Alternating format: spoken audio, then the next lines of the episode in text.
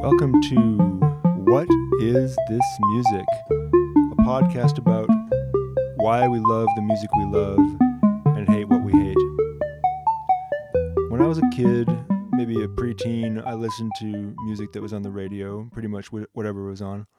And then for quite a number of years after that, I either uh, didn't like the music that was uh, popular, or sometimes pretended not to like it because it was popular, both on some principle that in retrospect kind of eludes me. Um, around the turn of the century, something changed. And by the time the year two thousand three rolled along, I was pretty much enjoying uh, a lot of the music that was popular. At the same time, there was a lot of interesting stuff going on on the underground music scene in Canada, certainly in Montreal and Toronto. And so I was curious, was this a great year for music, or am I just a grumpy old hipster? In order to explore this mystery a little further, I thought I would consult noted two thousand three enthusiast Steve Cato. He's an artist currently based in L A, who at the time was really at the vanguard of the uh, music community in Toronto as a co-founder of the record label Blocks Recording Club and as a member of several bands including Barcelona Pavilion, Ninja High School, early lineup of the Hidden Cameras, and his own solo project, The Blanket.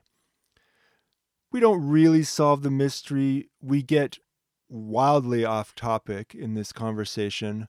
And if you think that uh, the talk is long and rambling, I'll just tell you that a lot was edited out, including a lot of stuff that I thought was quite interesting, but I really wanted to keep the podcast to a manageable length. So without any further ado, here's my talk with Steve Cato. I hope you enjoy it. Steve Cato, Canadian artist currently living in L A for a few years now, right? Yeah, yeah, a little while, on and off. I I go back and forth a lot. Oh, I did, you know, um, when going when travel was easy and uh, we were all, and carbon was cheap. Uh, yeah, we were just talking before uh, starting the recording about, you know, family and, and leaving town and stuff. Are you? I mean, I mean, I imagine with the current situation, you're pretty much there. Uh, yeah, yeah, I'm kind of trapped in a way. It's a beautiful place when, you know, it's not uh trying hard to be like tacky and stupid, right? So I mean, in terms of the like the it, it, it, there's worse places to be stuck. I, I guess. Remember when you left Toronto, that seemed like um a, a, uh-huh. a crazy end of an era to me, because you were such a booster of the Toronto music uh, community, and uh-huh. and this was back before Drake, uh maybe even before Broken Social Scene. Like it was uh a grassroots um, era of the of the music community. I would say my my um, involvement was like entirely mapped in parallel to like Broken Social Scene, because those guys were older, so they were they had all been in like one round of bands when I was sort of having my first round of bands, you know. Mm-hmm. Uh, so I feel like very much like that was at the same time, just like kind of really different Uh, approaches to it. But yeah, no, I mean, boosting boosting's hard work, you know? And uh, I had a, a less uh, overtly commercializable boosting strategy. Right. So, I mean, I wasn't getting, um, you know, reimbursed. Um, and and also at the same time, like the music industry, near the end of Uh, me doing that kind of stuff, the music industry itself just imploded. The entire profit model, like whole distribute, all the distributors went bankrupt. You know, it's like it just literally like within a year of me leaving, the entire mechanism in which I had, you know, I guess like I, I was involved in the whole thing during a transitory, uh, like an economically transitional period. Uh-huh. And so like the entire uh, structure that I was involved with just vanished, which was nuts. So it's like I, I wouldn't even know how to boost now, you know, if I was just like, I'm getting it back in the game, man. I mean, I, I just like a, a band I'm in is got a record coming out in a second.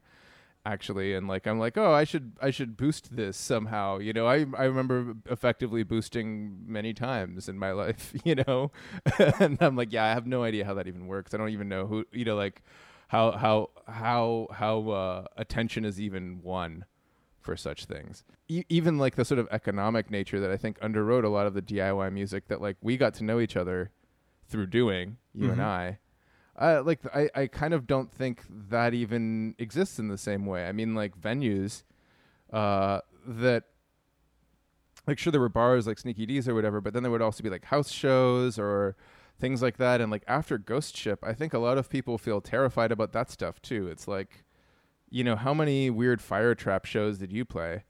Where, oh, yeah, lots. You know, like, yeah, and there'd be like a generator out back. Uh, or like in some like dubiously enclosed place, pumping it with carbon monoxide and like one million power strips. And like, you know, you'd just be like, okay, so like this is, if there were complaints from the authorities, they'd be like, oh, fire code says it's, I think it was an easy one for them to reach for to shut you down too. They'd be like, oh, fire code. And you'd be like, fire code is bullshit, man. And then like an entire building full of people burns to death because of fire code. And I was just like, oh shit. You know, it's like I all that time I thought that, you know, I was above the fire code or whatever. It turns out that like I had merely just been like extremely lucky my whole yeah, life. Yeah, that's or that some people were extremely unlucky or however we want to consider that. It's a metaphor for youth somehow, thinking that you that the fire yeah. code doesn't apply to you. I remember getting grounders at Active Surplus, which were like these sort of dubiously legal uh, plugs right. that you could use to plug like a three-prong amp into like a a simple yeah. wall outlet. Two-prong. And using those yeah. like to plug in my amps. All the time. Shows. All the time. All the time. You know, just like all this dubious, dubious stuff. And we were just like, it's fine. You know, like this is this is fine. And like, you know, with the price of real estate or whatever in Toronto being what it is too, it's like, could you even like have a a place centrally located that you would feel comfortable letting people sort of trash on a regular basis? So I feel I feel like w- the world changed too. Oh yeah, well it changed, it's changed, and now it's like been completely turned on its head. And you know, I f- I feel like w- when we come out on the other side of what's going on now, you know, it's impossible to say what it, it would look like. It could look like something yeah. coming at, you know, a phoenix of uh, D I Y culture rising from the, the ashes, or it could be like oh, we, that would be a we dream. Wake up in a complete, full-on corporate feudal state, you know? Yeah. Yeah, yeah, absolutely. I mean, what's interesting about the, like, wave of protest earlier this year here is that, like, the... You know, like, what does it cost Target when you burn w- down one Target? You know, like, not a whole heck of a lot considering how many Targets there are, you know? I mean, I'm sure it's expensive as shit, but it's like, whatever. They they have wealth beyond our literal imagination.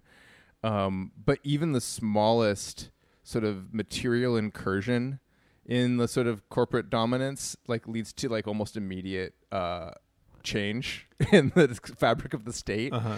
and like it kind of blows your mind. You're like, oh, that's all it took. Like you were literally not going to pay attention at all, and then like the tiniest pinprick occurs on the surface of like the behemoth that is Target, and now uh now you will pay attention for exactly one minute, right? You know, like, and it's like, and it's not like you bothered the government, you bothered Target, you know? Sure. um But it's like it's it's bothering Target that get, that the government listens to. So it's like that. It is like, yeah, the full like horrid corporate state, like just like a Shoppers Drug Mart and an A and W on every corner, and like. Wait, are we back uh, to talking about Toronto? yeah. Um, yeah, just like the nightmare. Yeah. Uh, I re- I coming back to that. I remember yeah. that. Um, you know, the, the the time when when uh, when I got to to know you and your projects. Uh, was a really interesting time for me. I had moved away from Toronto, so I, but I was still coming right. back there to do shows and stuff. Um, but it coincided, or you know, maybe it's not a coincidence. I don't know. With the time when suddenly, I mean, there was this super healthy underground uh, music community going on, but at the same time, yeah. I felt like for the first time in a while, mainstream music suddenly was like really interesting and good. Yeah, what what did you mean by that? Like just like Kylie Minogue and stuff like that, or like what early? I mean, aughts. I guess you know, um, when I when I look back at um, at, at that time, one of the things that sticks out is like uh, Outkast's uh, speaker right. box, The Love Below.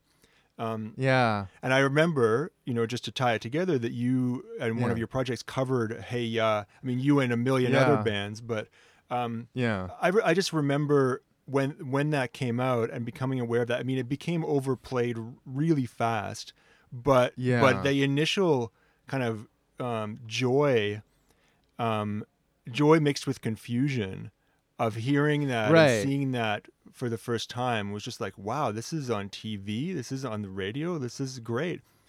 Um, yeah, the normal music got really cool.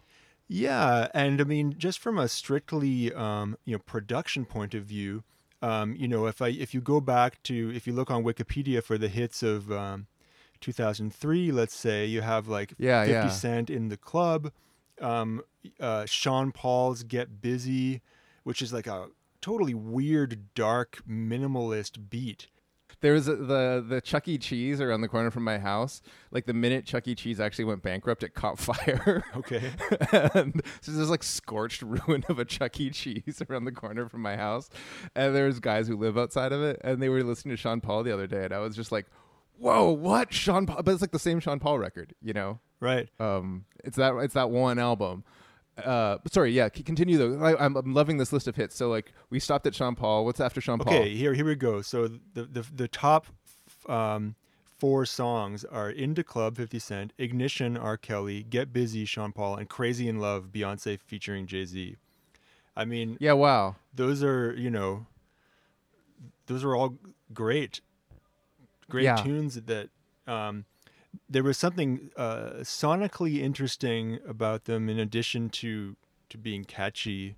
Um, yeah, and I'm, I'm I was talking about, you know, Outkast, uh, you know, Speaker Box, The Love Below. That was earlier. No, it was it was the same year. It was released in September. It was two thousand three. Yeah, yeah, yeah. And I mean, I'm proud of I'm proud of uh, my cover because it came out before the actual Outkast album was released. Oh yeah, it was a, um, a rushed release. I had gotten I'd gotten a leak, and I just did it. And then, you know, like it, things were very casual. You know, I just like did it. Uh, bought some business card C Ds at the computer store on Spadina and uh, college, and uh, you know. Uh, stamped out the covers and put it out, you know, like it happened immediately. Uh, and yeah, because I remember hearing it and being like, no fucking way, this rules. Um, you know, exactly this, exactly the experience you described, this sort of like uh, being able to like relax about uh, the sort of highbrow, lowbrow of pop music. I think that's, you know? That's maybe what I'm getting at in a way. Because, yeah, yeah, like, yeah. you know, typically... Um, you know, I had already gone through a pretty prolonged period of being a, a hipster snob uh, at, th- yeah, at that point, yeah, yeah. and just inherently disliking anything that was mainstream or popular.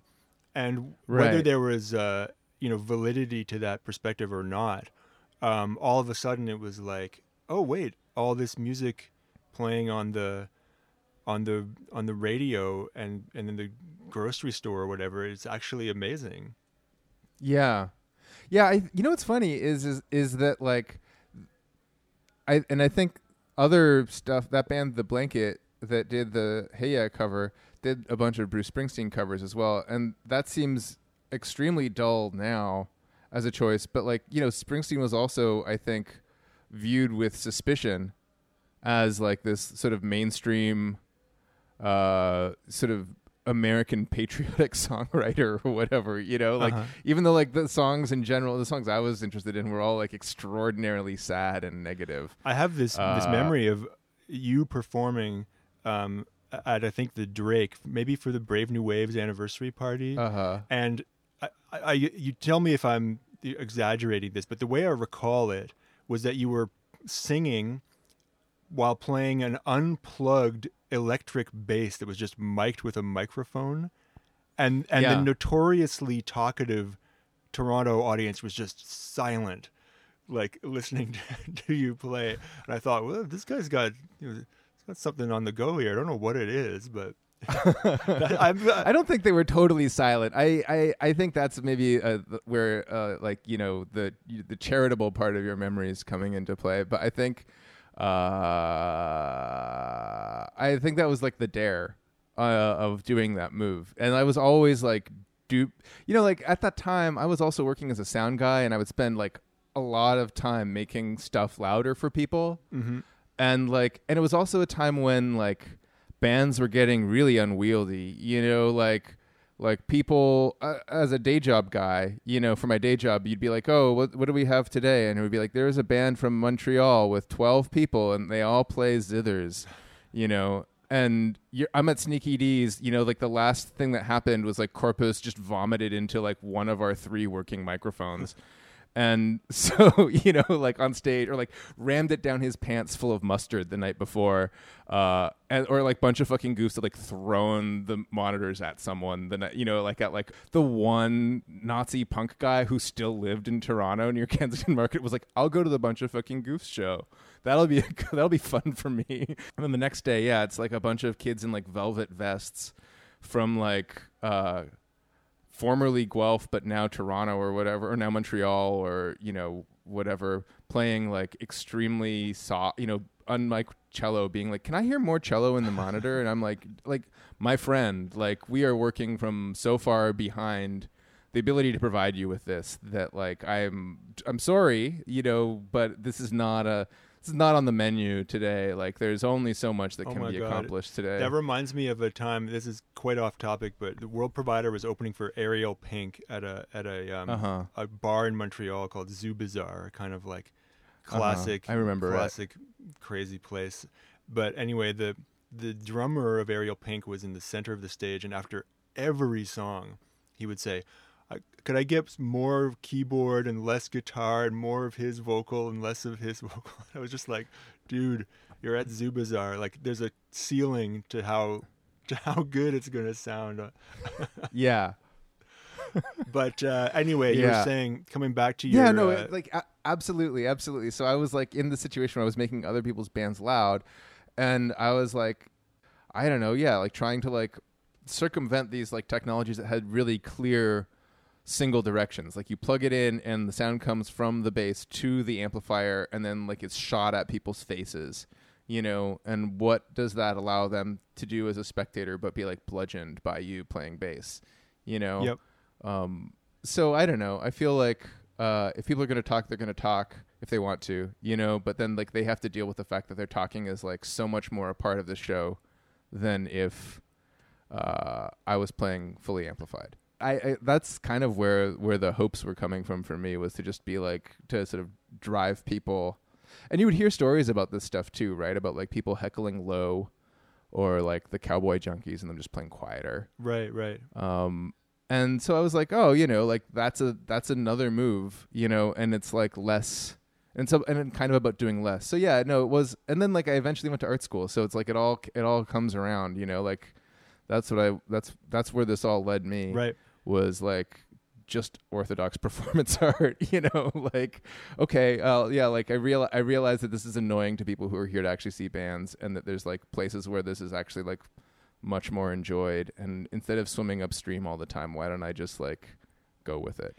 Yeah, that makes uh, sense. Um, I was looking at uh, another uh, two thousand three um, popular um, mainstream hit was uh, Toxic by Britney Spears.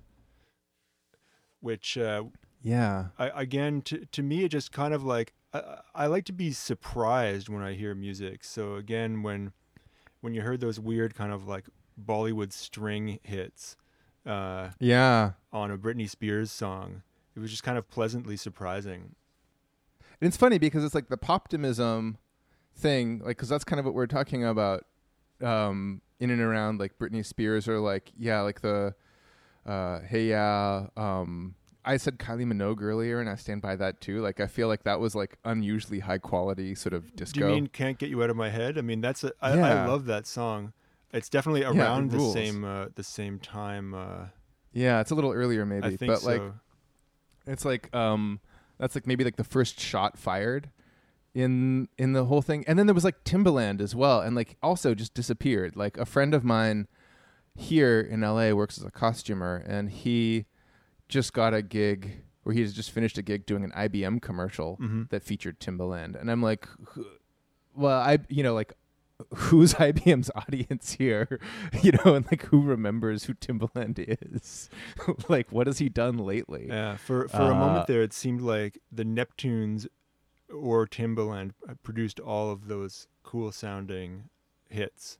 Totally, that old Dirty Bastard record. Yeah, you know, that was produced by the Neptunes, for example. That like also sort of both like pushed him into the mainstream. It was like lots of cool th- moves just occurred. For sure, um, for sure. In and around those moments. And then like Pharrell becomes this embarrassment at this point, you know, where he's just like a joke you can make about hats. Mm-hmm. Yeah.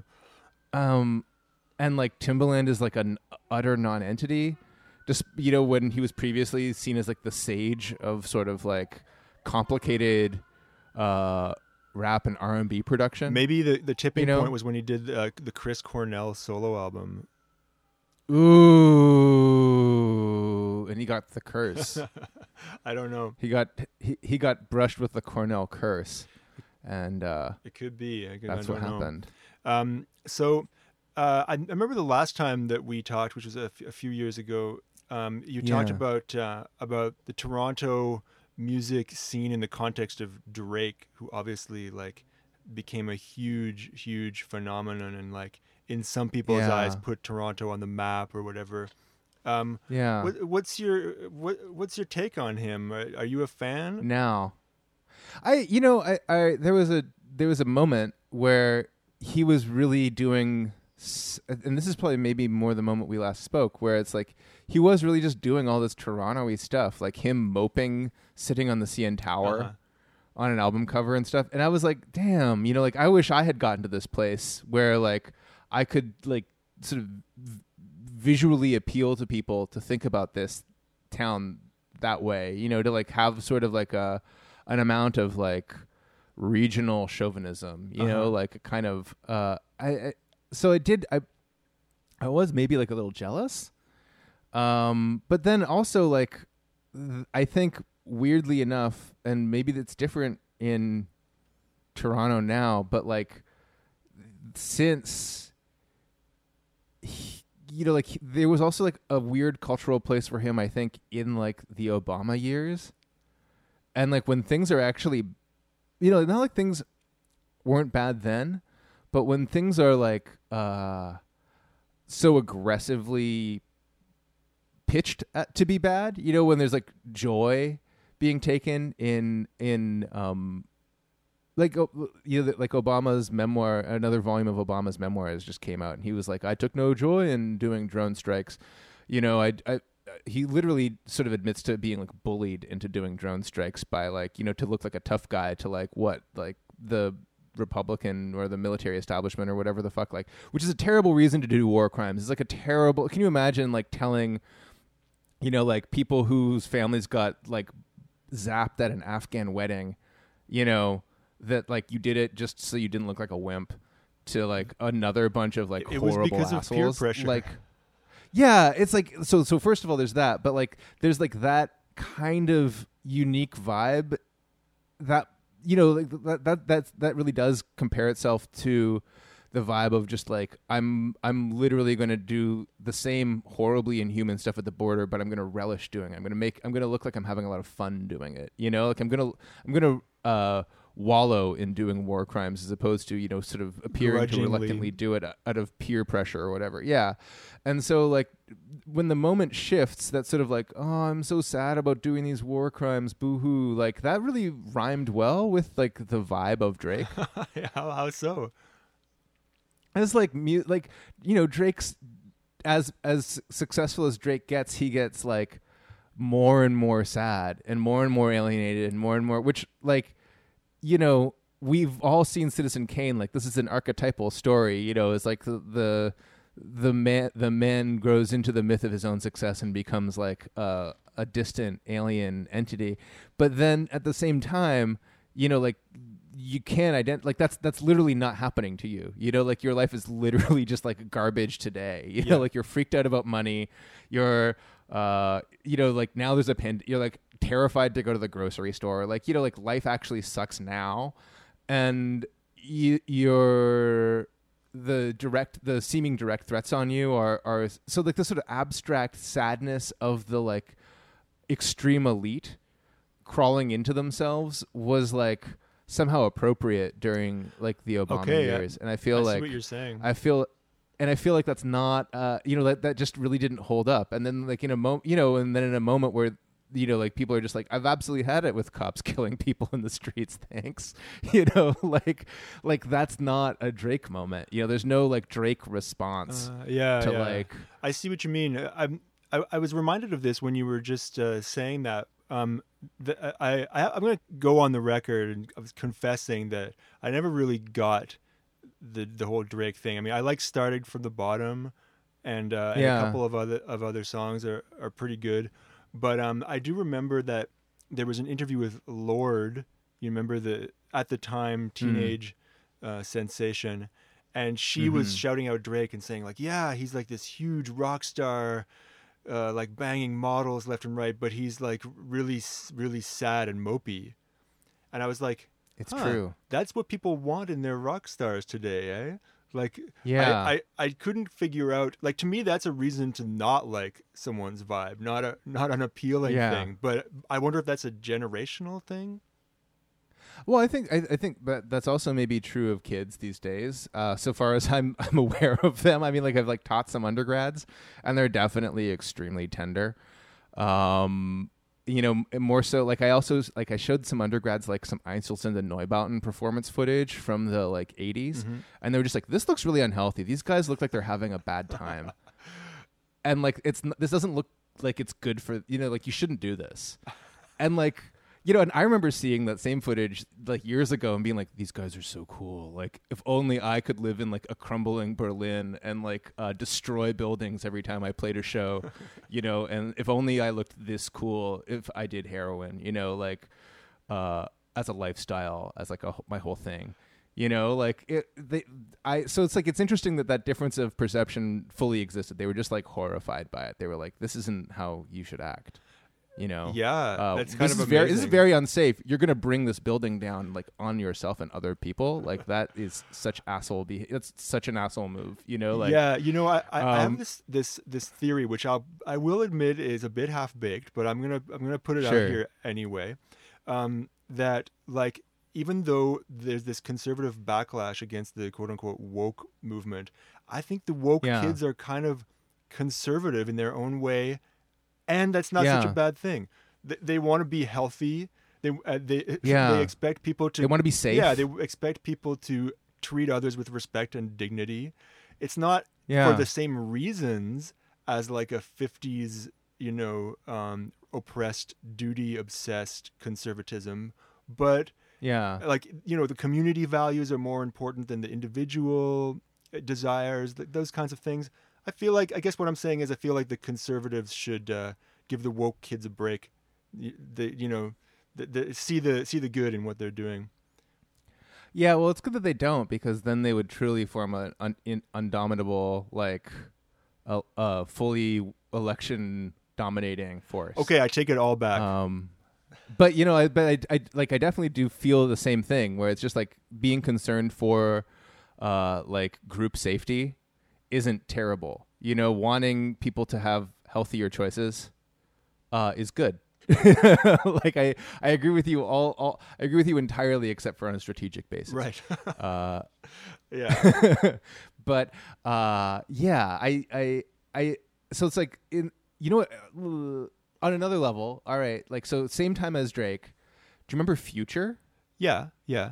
I mean, is is, is, is he so Future. Far in the past that he needs to be remembered? Is he not a contemporary? Well, I don't feel like I don't feel like we talk about. There's no like I don't hear new Future work. Like there was a time when Future was everywhere. Like literally, he was featuring on everyone's song.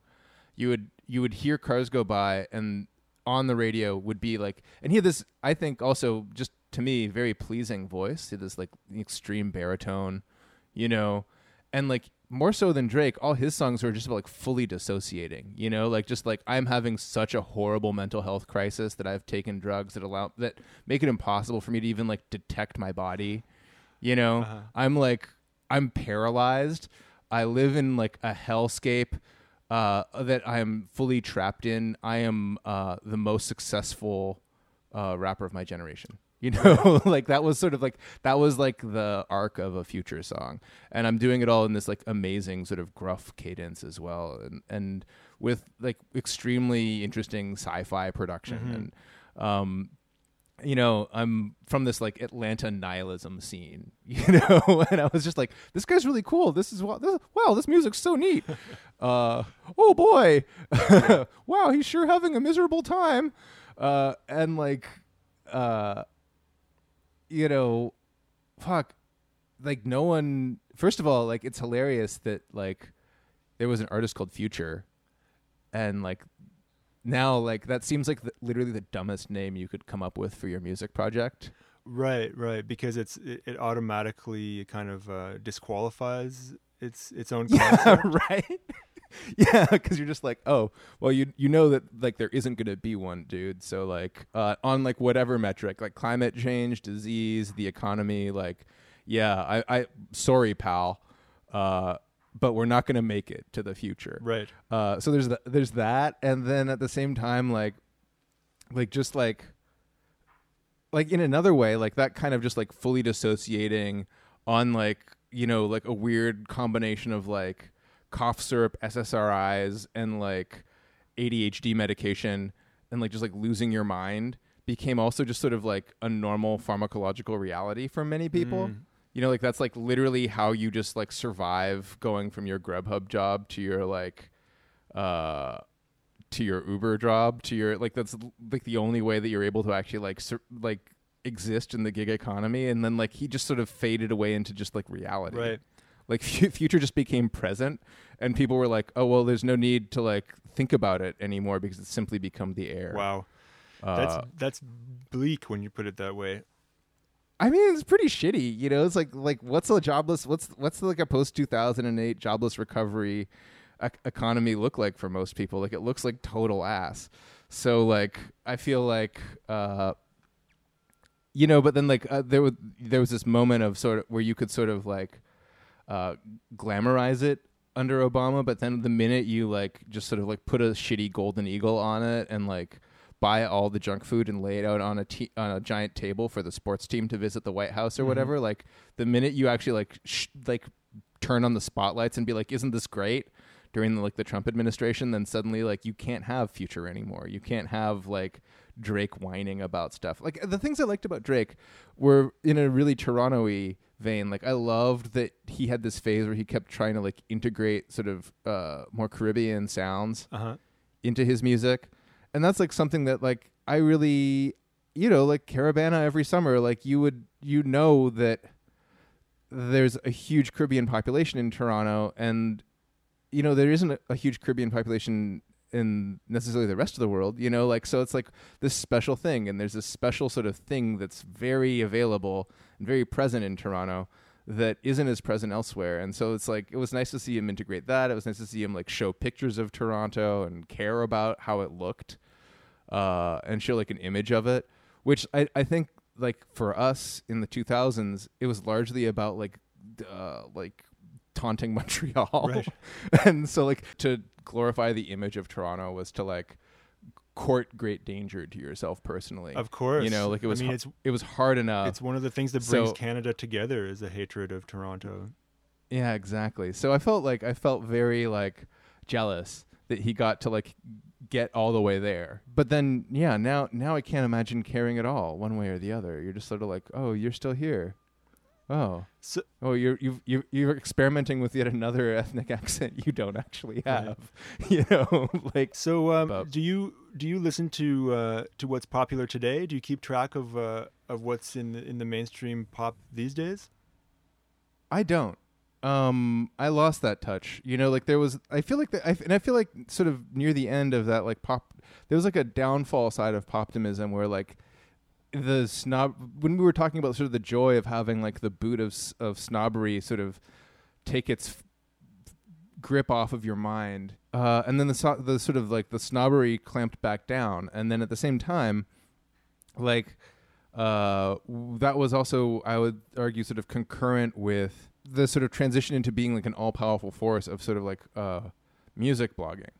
You know, mm-hmm. like in the early aughts, Pitchfork was just like an annoyance. It was a thing that existed, and uh, it was, it was, it, it had this annoying rating system. They clearly favored like a specific kind of like dumb shit that I wasn't into particularly, you know, but like, yeah, maybe if they said something nice about your thing, it would help you out when you like next tried to book a tour. But otherwise, like they were not like the, the, the sort of all powerful force. Right. Uh, and then uh, it, that changed, you know, and, uh, well, it changed and then it changed again, because now I feel like, uh, you know, I mean, they're, they're still sort of around and they still occasionally publish yeah. something that's like half interesting, but yeah, but uh, the landscape, you know, I mean, the blogs are just it's, it's a graveyard. Yeah, yeah, absolutely. I mean, and and they've sort of exceeded even being like, up. There are no more blogs, right? And and, um, but then like the conversation, yeah, it's it's like, like what is what is going on with someone like Dua Lipa, like or something like that? Like that's basic. Like the last round of discourse surrounding that person was that like, wasn't her like. Dad in the C I A or some shit, like, you know, something or like, like did war crimes or something, you know, it's like, like we're at this stage of the game where it's like, I'm like, I, I don't even, these people don't even need music at this point. You know, like we've advanced so far into postmodernism that like, we don't even require uh, audible material. And I can't even, I can't even think of when I heard music now. You know, like without without deliberately trying to put it on, mm. um, because it's like, first of all, like, you know, I, I don't go out anymore, um, because you you don't, yeah, in the current climate, and then like the the even more fucked up thing is like whatever retail environments I do enter have all been like so rigorously tailored towards me through like a Spotify type algorithm that like I go out and it's just like, oh, the Brian Eno songs you like. You know, mm-hmm. like, like, oh, I get to like listen to Another Green World while I buy groceries, you know, like that's literally what they're playing, you know, like, yeah. oh yeah, I love this John Cale song, you know, it's like, so the, the, the sort of, whereas previously, like during, during our like, um, early years of snobbery, it would have blown your mind to go grocery shopping to like, you know, Paris nineteen nineteen totally. Or whatever. Yeah. I, I, I have you know? a friend, uh, who's, um, who, who worked at a bar and a cafe for, for many years. And she was, uh, sort of snarking on Twitter that like, you know, uh, about the the bands that get overplayed in uh, in restaurants and bars, and, and she named Talking Heads, E S G, and Arthur Russell, and I was like, well, totally. I mean, first of all, it's crazy that those are all from the same place and time. That's something interesting, yeah. But also like, there was a time in my life where like, I, I didn't. Well, I mean, now I, I fantasize about going out to a cafe, period, but like. Um, yeah, I was right, like, totally. Is that really so bad if those three artists are, are like playing when you when you go to get a sandwich? Like, it could be worse, couldn't it? I think it's bad and it's good, you know, like, because on the one hand, like, I also remember when like the first round of Arthur Russell reissues came out, mm-hmm. right? And it just being like this revelation, like, because previously this music is absolutely unavailable, you know, had been like issued once in the early eighties and had vanished afterwards, and now, you know, and he was dead. And now they were like unearthing all these tapes and assembling these compilations and like doing this, rema- you know, doing this archaeology. And like Arthur Russell's a guy who went from being absolutely nothing in like two thousand five or whatever to now being like, yeah, the dominant sound of getting a coffee. Yeah. Yeah. Um, and I mean, it's mind blowing. It's mind blowing that like, you know, that that worked. It's, it's like, I'm I'm thrilled for the Arthur Russell estate, I guess, you know, like uh, his loved ones, I hope, are are uh, truly benefiting from his contribution to the culture. Uh, but like, yeah, it's fucked up, right? It's like, it's on the one hand, it sucks to be so catered to. You you feel suspicious of your position in culture. You're like, is this how the Big Chill generation felt? Uh, I'm sure. Having I'm sure. everything, you know, like having everything pointed directly at you. Yeah. Yeah. You know, is this what it's, is this what it feels like to, because like we, I, you know, growing up in the eighties, like you would watch a sitcom like Cheers and like they created the character of Fraser to like mock, you know, true yuppies. Mm-hmm. Right. And so I, I, I, you know, like I've always grown up with this idea that that, that like, uh, that figure was like suspicious, or like, you know, the like you could make fun of these people. You could make fun of your parents' generation because like they had literally had everything handed to mm-hmm. them.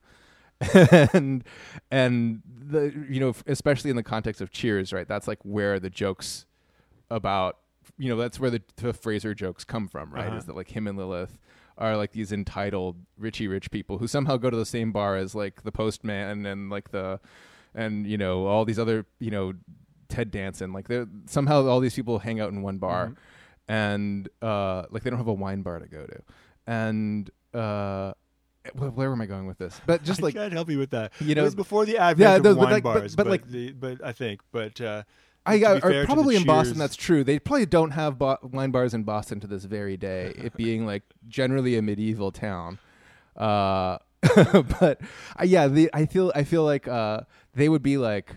There was this idea that like, oh, like, you know, like President Clinton gets elected and the soundtrack is like Fleetwood Mac. And like, this is the first baby boomer president. And this is the first, you know, this is like the dawn of uh, that being like the sound of everything, mm-hmm. you know, like everything is Fleetwood Mac. Everything is like the Eagles. And like, it's, it's their world and we just get to live in it. Mm-hmm. And now like, if you're like some kid, you're and like, you're like, oh yeah. Like I bet my like f- fucking art school professor, Steve Cato, is like, I bet that guy goes home and listens to Arthur Russell and Brian Eno records. Uh-huh. You know, like, like, right, right. like if they're making fun of me, you know, like, like that's what they think. They're like, oh yeah, that guy, the people in charge of like the people with the shitty adjunct job in charge of whether you get good or bad grades. Like those people are all, you know, going, going to this kind of place and getting this kind of thing and listening to this kind of thing while that happens. Right. And like that, but then I, I can't really, you know, like, what are they into? And, like, lots of them are into this sort of, like, students I've had have been into this sort of, like, epic E D M that just sounds like sort of like Richard Strauss okay. or something that's just, like, really insane. Um, and I guess that's, like, festival culture. Right, now? right. you know, like, and I just don't understand anything about it. Like, I feel confused about it. Well, I feel like sure it's, feel uh, it. it's, you know, it's one of the things that you just recognize as you age is that you are you are not meant to understand youth culture. That's not what it's for. Yeah, yeah, it's not for me. Um, and like the things I thought were cool are like manifestly unsafe. you know, like like that Neubauten shit is dangerous, and you shouldn't you shouldn't do that. And like that was terrible. I think that you know we can all things. Um, what goes around comes around, and I'm sure nihilism will have its moment again. Yeah, that's true. I hope so. I hope that's where like Future makes us come back too, right? Like Future just becomes sort of like a dark industrial artist. That's what I'm. That's what I'm holding out hope for. But like, so I, I have a question okay. for you. Like the, the like, the sort of like, the scene that we got to know each other in is like, like there is this poptimism that occurs. There's like Carl Wilson writes the book about Celine Dion, mm-hmm. for example, which is like the key poptimist text, yeah. right? And then. we we participate in something that like mm-hmm. we, we like borrow from this mainstream culture, but w- the thing we're actually participating in was like what like what did poptimism what did that moment allow us that that wouldn't have been available to us through just like raw irony before, you know, like James Chance and the Contortions or whatever, you know, being like uh allow or Kid Creole and the Coconuts, let's say, uh-huh. right, being like like sort of fake lounge act, but also like extremely avant-garde. Well, well I mean, music, you know, I, you know? I don't know if I would have articulated this at the time, but I, I mean, looking back to me, it was a, a release from irony. You know, it was the, it was like uh-huh. the nineties just laid on the irony so thick that all of a sudden it was like the, the, you know, the clouds parted and the sun came out and was like, it's okay to just enjoy things, uh, you know, genuinely. Yeah. But then at the same time, uh, like it was very fun. I don't know. It's like I, I have a hard time looking at it because it seems like, you know, like we shouldn't have been having fun. like it, it, it's like the view from now in this like grim sort of like semi-puritanical situation that I think, like we said, we both expressed our like sympathy with like the the uh, the sort of social concern, you know, like who's being harmed and, and are we looking after everyone and like uh, is this safe? Uh, does everyone feel safe here? You know, like th- those concerns I think are important and valuable about the current moment. And then like, to what extent were were we like, yeah, we were having fun, but like at whose expense, you know? Or when you look at the general situation, you know, it's not like, like the the things I didn't know about that I know about now are, are immense. You know, like my consciousness has expanded so much, and I was already like a pretty smart guy, I think, lots of the time. So, you know, or at least, you know, well read. So I just, I kind of wonder, um, yeah, like, sh- sh- sure, we're having fun, but should we? You know, well, like, was that right? You know, was that right? Uh, I, I don't know like, who, who we were harming per se. Yeah. Well, I mean, uh, on a societal level, like we were harming all the people that we were harming structurally anyway, I guess. Right. And like the scene was extremely white, right? Like people would call, like Denise Rayner from Sherpa Feast, like called Vanessa Fisher the other black girl. Right. Um, you know, which implies that there's two of them in Toronto. And that was, that was pretty much the case for a long time, you know, in that scene, you were like, oh yeah, there are two black girls. That's right. Uh, you know, like that's not, and like, that's in Toronto, the most diverse city in the world. Uh, you know, so it's like, I, and I, yeah, there was like some Asian people, uh, you know, that's like maybe my contribution to diversity.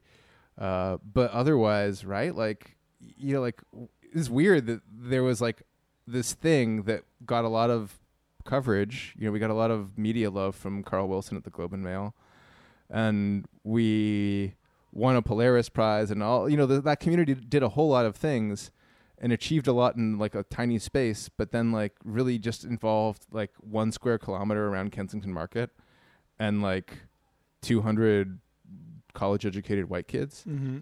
you know? Like, it feels weird when you consider the true scope and size of Toronto.